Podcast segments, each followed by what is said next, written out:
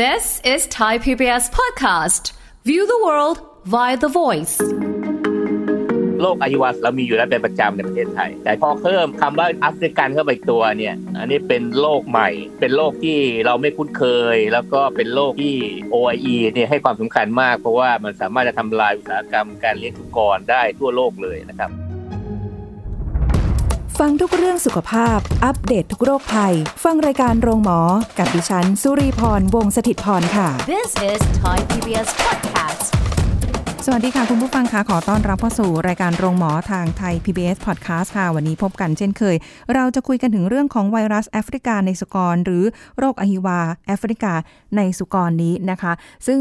ตอนนี้คือแน่นอนว่าเรากังวลกับหลาย ๆ โรคอยู่แม้กระทั่งในเรื่องของเออทางด้าน ไวรัสโควิด -19 เนี่ยนะคะ หรือว่าแม้กระทั่งใน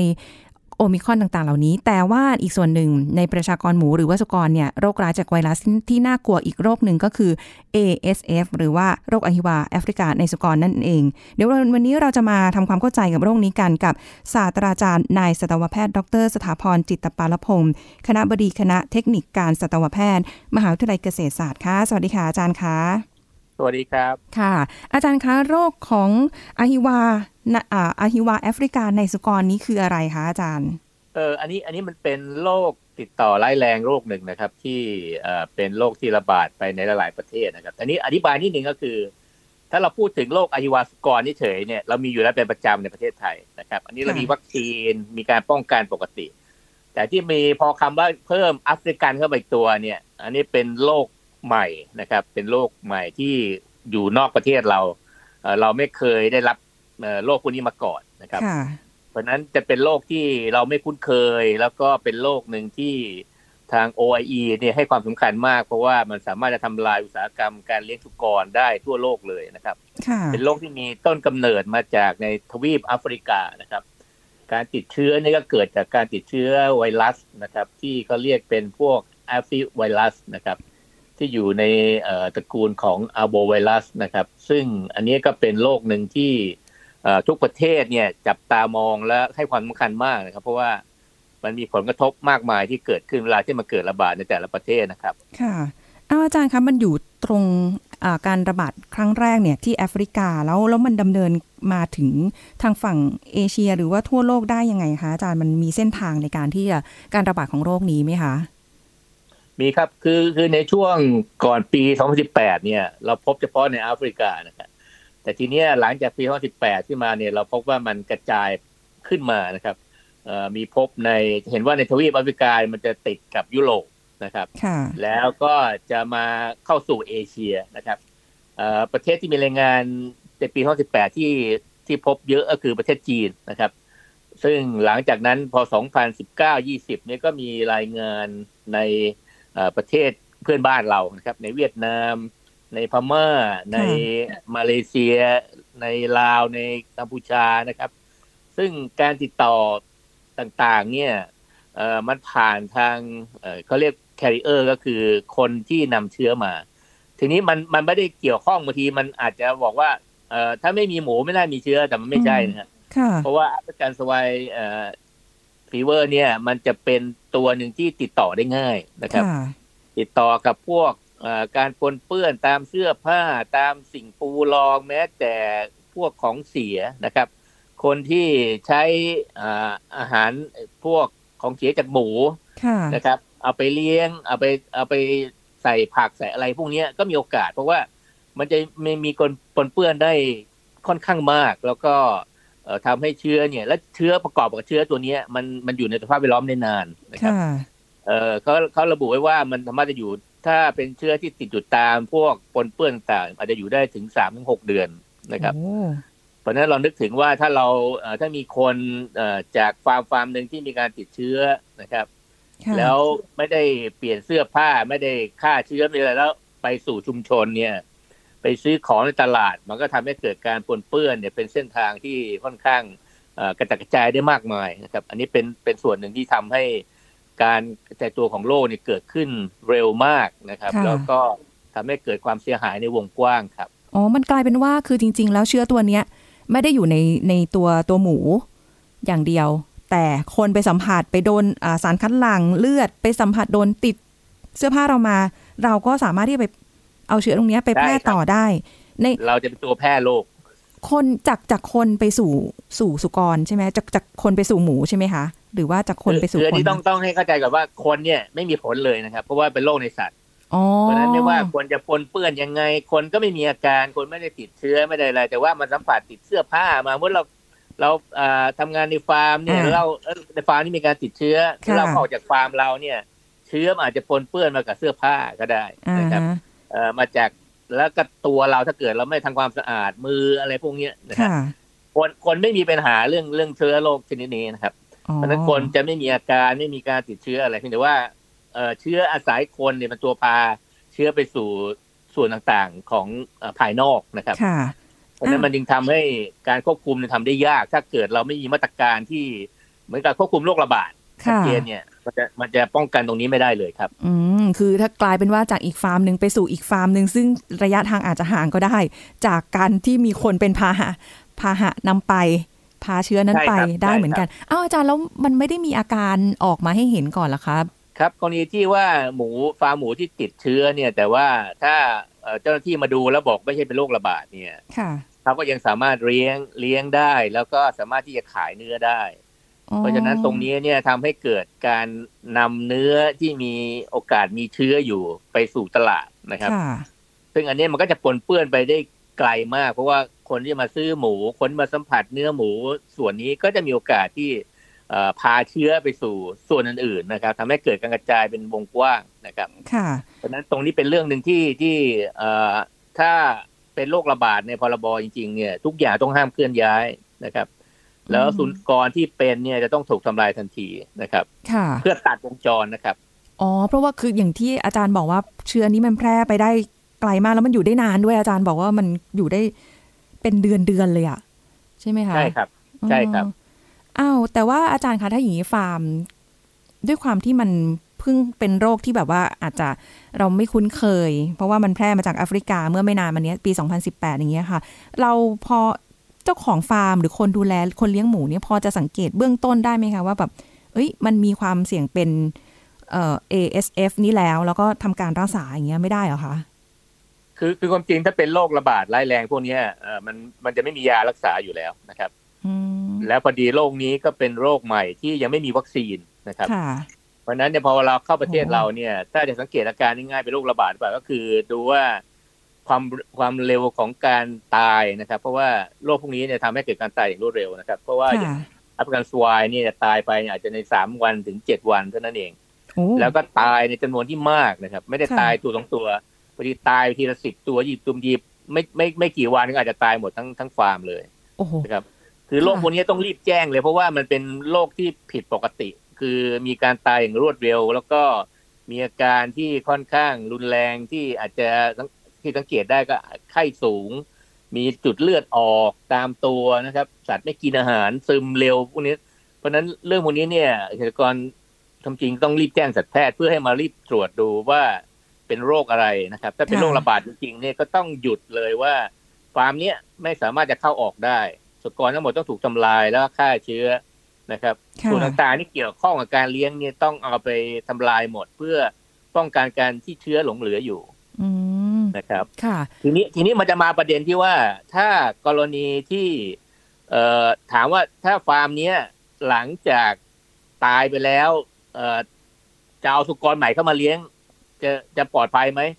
ก็ยังบอกได้เลยว่าไม่ปลอดภัยเพราะฉะนั้นอาจต้องหยุดฟาร์มเนี้ยหรือพักคอกไปประมาณอย่างน้อยหกเดือนหรือปีหนึ่งนะครับ โอ้โห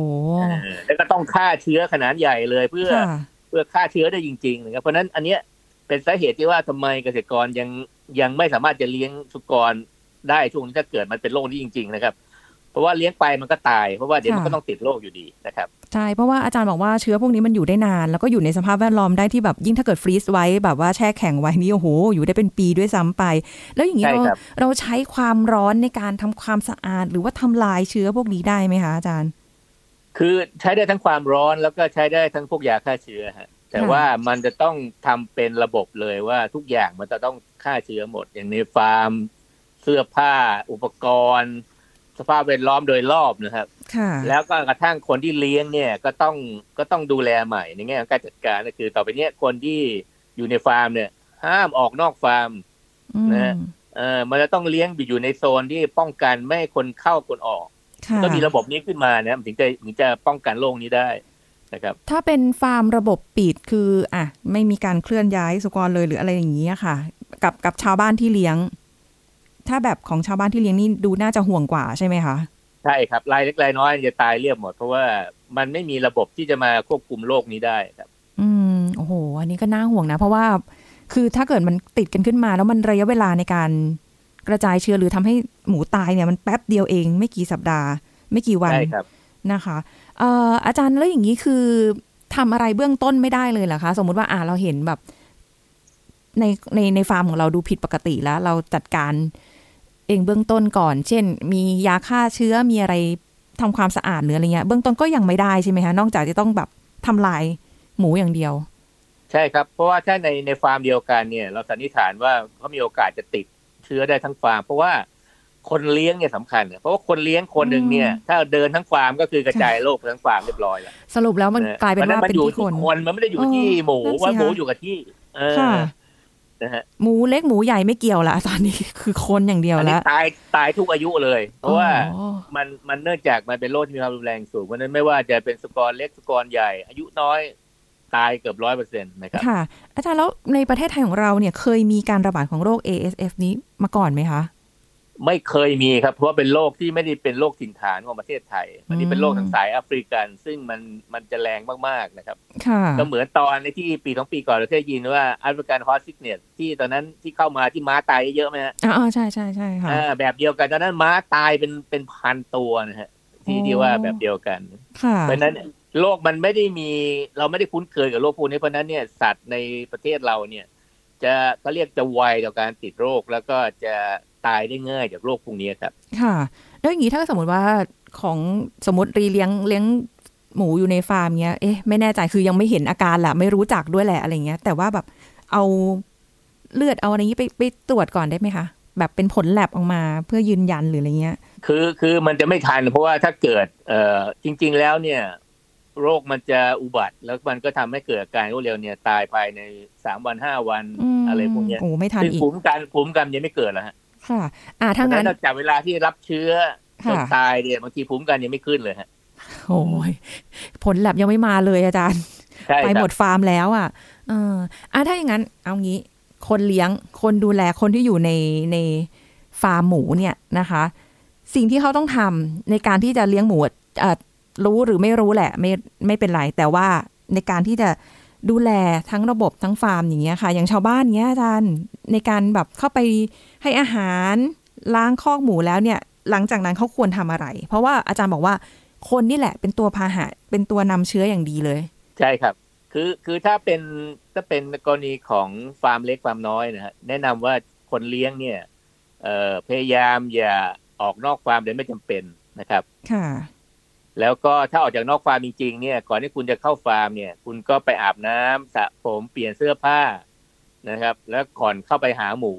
นะครับค่ะเพื่อให้มันมันตัดวงจรระดับหนึ่งไปก่อน เพราะว่าถ้าคุณอาจจะไปรับเชื้ออะไรมาที่เราไม่รู้เนี่ยเปลี่ยนชุดทุกครั้งที่เข้าออกฟาร์มอันนี้คือมาตรการหนึ่งที่เราที่เราใช้อยู่ปกติของฟาร์มใหญ่อ๋อนะครับค่ะๆเพราะว่าถ้าคนเลี้ยงเนี่ยสำคัญที่สุดก็คือคนที่สัมผัสกับสัตว์นะครับเพราะฉะนั้นคนที่สัมผัสกับสัตว์เนี่ยถ้าเขาออกจากบ้านไปที่อื่นที่ คือออกจากบ้านปั๊บออกจากฟาร์มปั๊บเป็นสิ่งที่เราเขามีความเสี่ยงแล้วค่ะนะครับ ถ้าอันเนี้ยพอกลับเข้ามาฟาร์มใหม่ก็ต้องทำความสะอาดเอ่อสระผมอาบน้ำเปลี่ยนเสื้อผ้า แล้วก็ค่อยมาดูแลสัตว์นะครับอืมและที่สำคัญก็คือห้ามคนนอกเข้ามาในฟาร์มโดยไม่จำเป็นค่ะนะครับ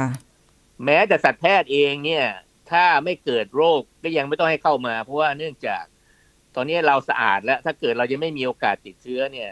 เชื้อจะโอกาสเข้ามาได้ก็คือจากคนที่เข้ามาในฟาร์มเท่านั้นเองค่ะนะครับโอ้โหเพราะฉะนั้นป้องกันได้ครับ แต่ว่าอันเนี้ยมันต้องมันต้องเข้มงวดจริงๆนะครับ ซึ่งอืมบ้านเราในยปกติตรงเนี้ยละหลวมมันถึงเกิดปัญหาค่ะค่อนข้างง่ายครับ ค่ะ อันนี้น่าห่วงมาก ความที่มันสามารถแพร่กระจายไปได้ไวเอาแล้วอย่างนี้ถ้าเราไม่รู้อย่างเงี้ยค่ะ ฟาร์มส่งออกหมูมาเพื่อมาขายตามท้องตลาดหรืออะไรแบบเนี้ย เรากินเนื้อพวกนี้เข้าไปเป็นอะไรไหมคะอาจารย์ เนื้อเนื้อหมูที่ติดเชื้อพวกนี้ไม่มีอาการนะครับ เพราะว่ามันก็จะเป็นเชื้อไวรัสที่ไม่ก่อโรคในคนนะครับ เพราะฉะนั้นเนี่ยเอ่อคนไม่มีปัญหาแต่ว่ากรณีที่คนกินแล้วค่ะเวลาที่เราถ่ายออกมาเนี่ยเชื้อมันออกมาด้วยนะครับอ้าวไม่ตายเออเชื้อไม่ตายเพราะฉะนั้นมันจะอยู่ในสภาพแวดล้อมได้อีกเพราะฉะนั้นเราก็เป็นตัวส่งต่อเชื้อเข้าไปอีกโอ้โหเอออาจารย์เพราะฉะนั้นมันอันเนี้ยเรื่องอ่าฮะเรื่องมันถึงว่ามันซับซ้อนเพราะว่า คือกินไม่มีอันตราย แต่ไอ้ที่เราปล่อยออกไปเนี่ยมันยังมีเชื้อที่มีชีวิตอยู่เพราะฉะนั้นมันก็อาจจะไปปนเปื้อนต่อได้เพราะฉะนั้นตรงเนี้ยมันทำให้โรคมันมันกระจายได้ง่ายขึ้น ก็คือคนที่บริโภคค่ะหรือบางคนไม่ได้กินเนื้อแบบสุกนะครับเอ่อกินเนื้อแบบที่กึ่งดิบและพวกนี้ที่เชื้อค่ะยังมีชีวิตอยู่เนี่ย มันก็ทำให้ทำให้เชื้อเนี่ย ยังมีชีวิตอยู่แล้วสามารถจะแพร่กระจายตัวต่อได้ เพราะฉะนั้นมันมีหลายหลายอันที่ เอ่อมันเป็นเรื่องเล็กๆน้อยๆที่เราอาจจะมองข้ามแต่ว่ามันอาจจะเป็นสาเหตุทำให้เกิดการกระจายตัวของโรคได้มากขึ้นก็ได้ครับ ค่ะ อ๋อ เพราะฉะนั้นกินสุกเถอะนะคะ แต่ว่าเชื้อครับมันก็พอมาอยู่ในร่างกายมนุษย์ไม่ได้ทำอะไร แต่แค่มันยังไม่ตาย สามารถกระจายไปได้อีก โหอาจารย์มันน่ากลัวขนาดนั้นเลยเหรอจริงๆรู้สึกคือมันแบบเป็นเชื้อที่ติดได้ง่ายอ๋อเพราะฉะนั้นมันเลยเป็นเรื่องที่ ถ้าเราไม่ได้ประกาศให้เป็นเรื่องเป็นราวเนี่ยค่ะมาตรการต่างๆมันจะออกมาใช้ไม่ได้เลย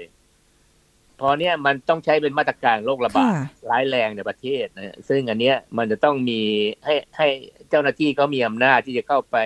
ตรวจเอ่อสั่งตรวจสอบตรวจอืมสั่งปิดฟาร์มทำลายค่ะซาก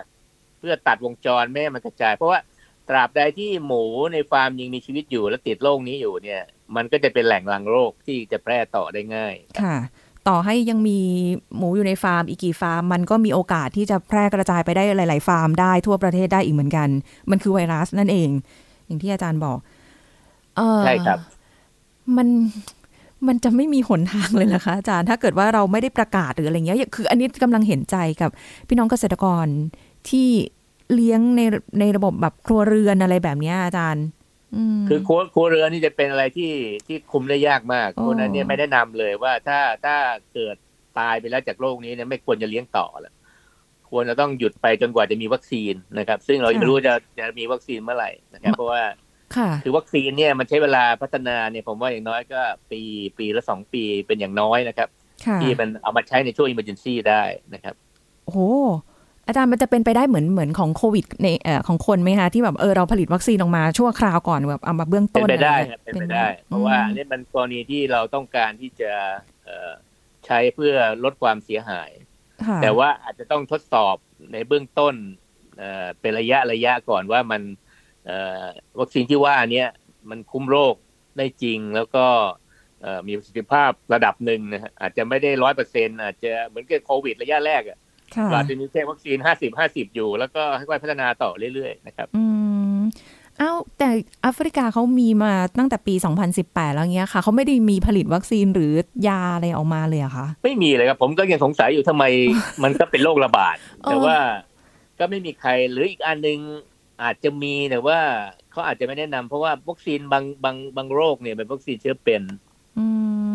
หมายความว่าถ้าวัคซีนเชื้อเป็นก็คือ ถ้าเราใช้วัคซีนเนี่ยมันมันเกิดมันแสดงเหมือนกับว่าเรามีโรคนี้อยู่ในประเทศค่ะนะครับ เพราะฉะนั้นเขาก็อาจจะไม่แนะนำอย่างอย่างที่โรคในในม้า ที่ถ้าทำวัคซีนในม้าเนี่ยค่ะมันเป็นเชื้อเป็นเหมือนกัน คือป้องกันไม่ให้ม้าตาย แต่ค่ะว่าประเทศที่ใช้วัคซีนเนี่ย จะถูกขึ้นทะเบียนว่าเป็นประเทศที่มีเชื้อนี้อยู่ เพราะฉะนั้นการจะส่งออกการจะทำอะไรเกี่ยวกับพวกนี้มันจะมีข้อจำกัดนะฮะค่ะอ๋อ มันอาจจะเป็นประเด็นหนึ่งก็ได้ที่ว่าถ้าวัคซีนทำขึ้นมาใช้ได้จริง แต่ว่าถ้าใช้อยู่คุณอาจจะส่งออกหมูไม่ได้ อะไรอย่างเงี้ยมเออมันอาจจะเป็นเงื่อนไขหนึ่งที่ที่จะต้องมาพิจารณาดูว่า เออเราจะเอาตรงไหนเราจะมีหมูกิน แต่เราไม่มีซุปหมูขายต่างประเทศหรือว่า เอาเอาเงื่อนไขอะไรมาเป็นเป็นองค์ประกอบในการพิจารณาคโอ้รับค่ะ อันนี้พอจะเข้าใจแล้วว่าอาจจะมีเรื่องของรายละเอียดเล็ก ๆ น้อยๆแล้วมันมีผลกระทบ ที่ไม่ใช่แค่ในระดับของครัวเรือนหรือว่าในประเทศแค่นั้น แต่ว่ามันระดับประเทศในเรื่องของการส่งออกอันเนี้ยมีผลแน่ๆใช่ไหมคะ ถ้าเกิดแบบใช่ครับวัคซีน เพราะว่าคืออย่างที่เราก็รู้แหละวัคซีนที่เพิ่งผลิตมาเรายังมันไม่ได้มีการการันตีได้เลยว่าปลอดภัยร้อยเปอร์เซ็นถ้าเกิดว่าคนกินหมูเข้าไปที่ฉีดวัคซีนแล้ว จะมีผลกระทบมีผลข้างเคียงหรือเปล่าอันนี้ก็ก็คือยังไม่มีอะไรพิสูจน์ได้ด้วย เหมือนกันว่ามันเป็นโรคที่แบบเพิ่งเกิดใหม่เพิ่งเข้ามาอะไรเงี้ยโอ้ ทั้งทั้งคนทั้งทั้งหมูเลยค่ะอาจารย์ตอนนี้ โอ้โห ไม่รู้จะยังไงกินอย่างแต่อื่นแต่เป็นตอนนี้ที่ฟังข่าวเนี่ยเห็นมีค่ะทั้งทั้งของที่จุฬาและเกษตรนะที่กำลังพัฒนาวัคซีนอยู่ อ๋อเราเราเรามีการแต่ทีนี้พัฒนาอยู่อืมแต่ทีนี้ไม่แน่ใจว่าเอ่อเขาอาจจะรอให้กรมบริษัทประกาศเป็นเอ่อว่ามีการระบาดเป็นทางการหรือเปล่าถึงจะค่ะได้ดำเนินการต่อเพราะว่า ตอนนี้ถ้าเกิดเอ่อทำวัคซีนไปมันก็ยังทดสอบไม่ได้ เพราะว่าเป็นโรคที่ยังไม่มี การรายงานจากกรมบริษัทว่ามีโรคนี้อยู่จริงในประเทศไทย อาจจะต้องรอบรอหลายๆเอ่อหลักฐานในแง่ของการมีอยู่จริงของโรคนี้ในประเทศไทยค่ะเพื่อที่ทำให้เกิดการทดลองได้เป็นเรื่องเป็นราว แล้วก็เอามาใช้เพื่อลดความเสียหายให้กับเกษตรกรได้ครับ ค่ะ อาจารย์แล้วอย่างเพื่อนบ้านเราอะค่ะ ที่เขาระบาดก่อนเราเนี่ย ที่เขามีโรคเนี้ยเข้าไปเนี่ย อย่างจีนอย่างเวียดนามหรืออะไร เขาเขามีวิธีการป้องกันอะไรยังไงบ้างไหมคะหรือว่าเขาก็เหมือนเหมือนเราที่ยังคงต้องอ่าเฝ้าระวังแล้วก็ป้องกันในเบื้องต้นไปก่อนเท่าที่จะทำได้กับคนที่อยู่ในฟาร์มอะไรอย่างเงี้ยค่ะ คือคือตอนช่วงที่เขาไม่เอ่อไม่มีหมูเนี่ยเขาก็ใช้วิธีการสั่งหมูจากต่างประเทศเข้าประเทศหมด และช่วงช่วงที่เราสั่งหมูจากต่างประเทศมาเราก็ต้องทำมาตรการการควบคุมโรคการจัดการฟาร์มใหม่ เพราะตอนเนี้ยฟาร์มเล็กฟาร์มน้อยจะอยู่ไม่ได้ แล้วมันต้องเป็นฟาร์มใหญ่ที่มีเงินลงทุนในแง่ของการทำ bio security นะครับโอ้เออในแง่ของการป้องกันไม่ให้เชื้อเข้าสู่ฟาร์มนะค่ะก็เป็นระบบที่เป็นมาตรฐานสากลน่ะที่มันที่มันจะป้องกันโรคนี้ได้โดยสมบูรณ์นะครับค่ะซึ่งมันก็ต้องใช้เวลาใช้เงินลงทุนพอสมควรอ๋อก็อย่างปีเนี้ยถ้าเราพยากรณ์ว่ามันมันไม่น่าจะมีหมูกินแล้วหรือจะเป็นหมูแพงเนี่ยค่ะ เราก็อาจจะต้องนำเข้าที่ทางยุโรปอาจจะมีหมูที่ถูกกว่านะเอ่อนำเข้ามาได้นะค่ะเอ่อถ้าจะแก้ปัญหาแบบนี้นะฮะถ้าจะช่วยลดเอ่อไม่ให้เกิดให้คนไทยได้กินหมูหมูแพงทั้งปีก็ อันนี้ก็สามารถทำได้ แต่ว่ามันอาจจะมีผลกระทบบ้างอืมขณะเดียวกันก็ต้องวางมาตรการว่า เราจะมีวิธีการควบคุมโรคนี้ได้อย่างไรในประเทศไทยนะครับ เพื่อไม่ให้เอ่อเกิดความเสียหายได้อีกในอนาคตนะครับค่ะ แล้วอย่าซึ่งงอันนี้อาจจะไม่รวมพวกเกษตรกรรายย่อยนะครับเพราะว่าค่ะเกษตรกรรายย่อยอาจจะรับระบบพวกนี้ย่อนข้างยากครับเออในแล้วในระบบการส่งออกคะอาจารย์ตอนนี้คือเรายังยังคงมีส่งออกอยู่ไหมคะ ในขณะผที่มว่าบ้านเราเราไม่น่ามีหมูเหลือที่จะส่งออกดูท่าเลยเออค่ะเพราะน่าจะมีแต่รายใหญ่จริง ๆ ที่อืมที่มีมีระบบ biosecurity อย่างเงี้ยที่อาจจะยังมีหมูเหลือค่ะแต่ว่าหมูเหลือเนี่ยก็เพียงแค่ขายในประเทศก็อาจจะไม่พอได้ซ้ำไปนะค่ะ อ๋อเข้าใจตรงจุดนี้เลย เพราะว่าแบบมันมีผลกระทบหลายอย่างมากจริง ๆ คือประกาศก็อย่างหนึ่งไม่ประกาศก็อีกอย่างหนึ่งผลกระทบมันมันมีทั้งสองอย่างเลยนะคะ แต่ก็ต้องต้องมาเอ่อชั่งน้ำหนักดูว่าเอ๊ะตรงลงตรงไหนเนี่ยมันมันจะแย่ยิ่งกว่ากัน แล้วถ้าเกิดว่ายังยังปล่อยไว้หรืออะไรเงี้ยผลเสียที่เกิดขึ้นทั้งระบบมันมีมากน้อยแค่ไหนอันเนี้ยอันเนี้ยนะคะ ที่ต้องเฝ้าระวังโอ้มันเป็นโรคใหม่จริงๆที่แบบว่า อาจจะไม่คุ้นเคยด้วย ก็ได้แต่หวังว่าทั้งเอ่อ มหาวิทยาลัยเกษตรศาสตร์ แล้วก็ทางจุฬาเองนะคะ ก็คงจะได้ผลิตวัคซีนออกมาแบบ ได้ผลแล้วก็ได้รวดเร็วด้วยอาจารย์อันนี้ ฝากความหวัง ฝากความหวังครับแต่อย่างที่บอกว่าอย่าลืมนะคะ ว่าคนนี่แหละ คนที่อยู่ในฟาร์มนี่แหละ ที่ต้องระวังมากที่สุดนะคะคือไม่ได้ว่าจะติดโรคนะ แต่การนำเชื้อออกมาจากในฟาร์มนั่นแหละ ที่อาจารย์ย้ำเลยว่าคนน่าห่วงกว่าเพราะคนเคลื่อนย้ายได้ สุกรก็อยู่ใช่กับครับที่ใช่ครับอืมอืมอาจารย์มีอะไรอยากจะฝากทิ้งท้ายตรงนี้หน่อยไหมคะ ก็คือความจริงเนี่ยเอ่อถ้าถ้าเราคิดว่าอันเนี้ยมันเป็นเอ่อความเสียหายที่มันเกิดขึ้นแล้วนะครับ ผมว่ามันก็น่าจะประกาศให้เป็นเรื่องเป็นราวไปเลยว่ามันมันมีอยู่ แล้วก็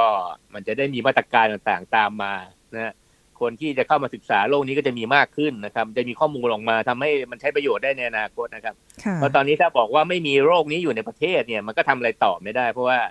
เอ่อทุกอย่างมันจะหยุดหมด เพราะว่าค่ะมาตรการต่างๆมันจะไม่ออกมาเลยนะครับอืมแล้วเราก็ไม่รู้จะจะจะคุยกับใคร หรือจะจะมาถึงจะแก้ปัญหาได้ยังไงนะครับค่ะเพราะมันทำได้ยาก เพราะว่ามันเป็นปัญหาระดับประเทศแล้วตอนนี้มันไม่ใช่ปัญหาในระดับเอ่อ ฟาร์มเฉยๆมันเป็นปัญหาที่มีผลกระทบทั่วไปหมดนะครับค่ะเพราะว่าหมูเนี่ยมันเป็นมันเป็นสัตว์ที่เราน่าจะรับทานมากที่สุดเป็นเบอร์เบอร์หนึ่งนะครับค่ะเอ่อรองลงมาก็เป็นไก่เอ่อวัวบ้างสัตว์อื่นบ้าง เพราะฉะนั้นเนี่ยมันเป็นอาหารหลักของคนไทย เพราะฉะนั้นเนี่ยถ้าเราคิดว่าปากท้องคนไทยสำคัญเนี่ยเราก็ต้องให้ความสำคัญกับปัญหานี้มากๆหน่อยนะครับ เพราะว่าค่ะมันไม่ใช่เป็นราคาสูงตามฤดูกาลตอนนี้มันไม่ใช่ละผมว่าค่ะสถานการณ์มันมันมั นไม่สามารถจะพูดอย่างนั้นได้ เพราะฉะนั้นก็อืมอยากจะให้เอ่อมีข้อเท็จจริงที่ระบุได้ แล้วก็ทำให้เกิดมาตรการที่มันชัดเจนได้ค่ะคือผมว่ามีมีคนอยากช่วยเยอะ แต่ว่ายังไม่รู้จะช่วยยังไง เพราะเนื่องจากถ้ารัฐไม่ประกาศว่ามันมีเนี่ย เราไม่รู้จะเข้าไปยังไงในแง่ของการดำเนินการต่างๆ เพราะว่ามันเป็นเรื่องหนึ่งที่ต้องร่วมกันหลายหน่วยงานนะครับค่ะมันไม่ใช่กรมบริษัทอย่างเดียว มันต้องมีถึงทั้งกระทรวงทุกกระทรวง หรือกรมทุกกรมที่มีผลกระทบต่อ ต่อปากท้องของคนนะครับค่ะเอ่อที่จะต้องแก้ปัญหาไปพร้อมๆกันเนี่ยเพราะฉะนั้นก็อยากจะให้มันมีความชัดเจนนะครับ ซึ่งเรื่องพวกนี้ผมว่าเอ่อควรจะทำให้จบเอ่อภายในภายในเดือนของเดือนนี้ให้ชัดเจนว่าจะเอายังไงนะครับค่ะแล้วก็จะได้กำหนดแผนเลยว่าจะรับมือยังไง ในอืมช่วงเดือนต่อๆไปนะครับค่ะเราจะได้มีอนาคตเพราะถ้าถ้าเราแบบอึมครึมอย่างเงี้ยมันไม่มีอนาคตนะครับ เราไม่รู้ปัญหานี่มันจะไปจบตรงไหนค่ะเออแล้วมันจะจบได้จริงไหมอะไรพวกเนี้ยนะครับค่ะเพราะอย่าลืมว่าไวรัสมันอยู่ใกล้เราเนี่ยหกเดือนเป็นปีก็ยังอยู่ได้ แล้วถ้าอืมยังมีอยู่เรื่อยๆไอ้ปีนั้นมันก็จะยืดไปเรื่อยมันจะยืดไปเรื่อยๆนะครับมันไม่ค่ะอาจจะไม่ได้จบปีหกห้าอาจจะไปหกหกหกเจ็ดเลยพวกเนี้ยอ่าถ้าเรายังไม่ยอมรับความจริงว่ามันมีอยู่ระดับไหนนะครับค่ะซึ่งอันเนี้ยมันก็ต้องมันก็ต้องการคนเข้าไปไปศึกษาไป ทำข้อมูลออกมาให้ชัดเจนครับค่ะอันก็นี้ฝากว่าให้ทุกหน่วยงานที่เกี่ยวข้องเนี่ยทำอะไรให้ชัดเจนหน่อยเออประชาชนจะได้สบายใจว่าค่ะเออ เราจะอยู่กันยังไงโควิด อย่างเดียวก็แย่แล้วค่ะอย่าเอาอย่าเอาปัญหาอื่นมาสะสมให้เครียดกันไปมากกว่านี้เลยนะครับค่ะฝากไว้ด้วยครับค่ะ ขอบคุณอาจารย์ค่ะ สวัสดีคค่ะรับยินดีครับยินดีครับ หมดเวลาแล้วค่ะ คุณผู้ฟังคะพบกับรายการโรงหมอได้ใหม่ในครั้งหน้านะคะ วันนี้ขอบคุณที่ติดตามรับฟังค่ะ สวัสดีค่ะ This is Thai PBS Podcast สถานดูแลผู้สูงอายุปัจจุบันมีกี่ประเภท แต่ละประเภทแตกต่างกันอย่างไร ผู้ช่วยศาสตราจารย์ดรเกษรสัมเภาทอง คณะสาธารณสุขศาสตร์ มหาวิทยาลัยธรรมศาสตร์มาเล่าให้ฟังครับ ตอนนี้เนี่ยเรื่องของการดูแลผู้สูงอายุต้องบอกว่ามันเป็นรูปแบบของการดูแลระยะยาวถูกไหมคะใช่คือคือผู้สูงอายุหรือแม้กระทั่งบางบางท่านเนี่ยอาจจะยังไม่ได้เป็นผู้สูงอายุแต่ต้องการการดูแลระยะยาวไปแล้ว เช่น มีความพิการเกิดขึ้น หรือว่ามีปัญหาสุขภาพที่ต้องดูแลกันระยะยาวเนี่ยสถานบริการพวกนี้ก็จะเน้นการดูแลระยะยาว ซึ่ง กลุ่มผู้ใช้บริการส่วนใหญ่ก็จะเป็นผู้สูงอายุนี่ล่ะ แล้วก็จะมีอย่างน้อยๆก็ 3 ประเภทที่เราเห็นเห็นๆอยู่นะคะ อันดับแรกก็คือเป็นลักษณะเหมือน day care คือไปเช้าเย็นกลับนี่ค่ะก็มีนะคะ แล้วก็ตกเย็นก็รับกลับไปอยู่ที่บ้านตัวเองนะคะ รูปแบบ day care เนี่ยไม่ค่อยเป็นที่นิยมมากนักในในในในบ้านเราอะนะคะค่ะเพราะว่าหนึ่งเรื่องของการเดินทางอาจจะไม่ได้สะดวกเช้าไปเย็นกลับทุกวัน อีกประการหนึ่งก็เป็นลักษณะเป็นบ้านพักคนชราที่เราเห็นกันอยู่ทั่วไปค่ะที่เรียกว่าเป็น residential care นะคะ หรือว่า residential home นะเป็นบ้านพักของคนสูงอายุ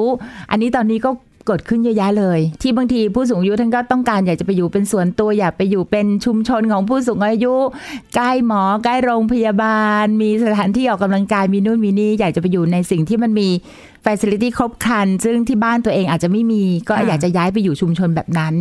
แล้วก็มีหลากหลายรูปแบบหลากหลายราคาด้วยนะคะค่ะอันนั้นก็เป็นอีกแบบหนึ่ง แต่วันนี้เราอาจจะไม่ได้พูดถึงชุมชนลักษณะนั้น หรือว่าบ้านลักษณะนั้น แต่ว่า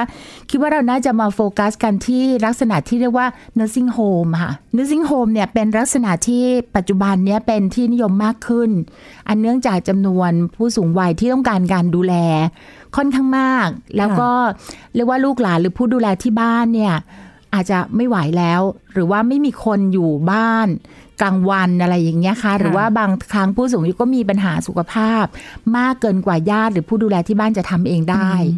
เช่น ต้องการการดูแล 24 ชั่วโมงอย่างเงี้ยนะคะแล้วก็อาจจะต้องมีอุปกรณ์ทางการแพทย์อะไรบางอย่างที่ต้องทำต้องใช้ เพราะฉะนั้นคนกลุ่มเนี้ยผู้สูงอายุกลุ่มเนี้ยก็ญาติอาจจะพิจารณาว่าอาจจะต้องไปอยู่ที่สถานดูแลเรียกว่าสถานบริบาลผู้สูงอายุค่ะที่เรียกว่าเป็น nursing home This is Thai PBS Podcast ติดตามรายการทางเว็บไซต์และแอปพลิเคชันของไทย PBS Podcast Spotify SoundCloud Google Podcast Apple Podcast และ YouTube Channel ไทย PBS Podcast Thai PBS podcast. View the world via the voice.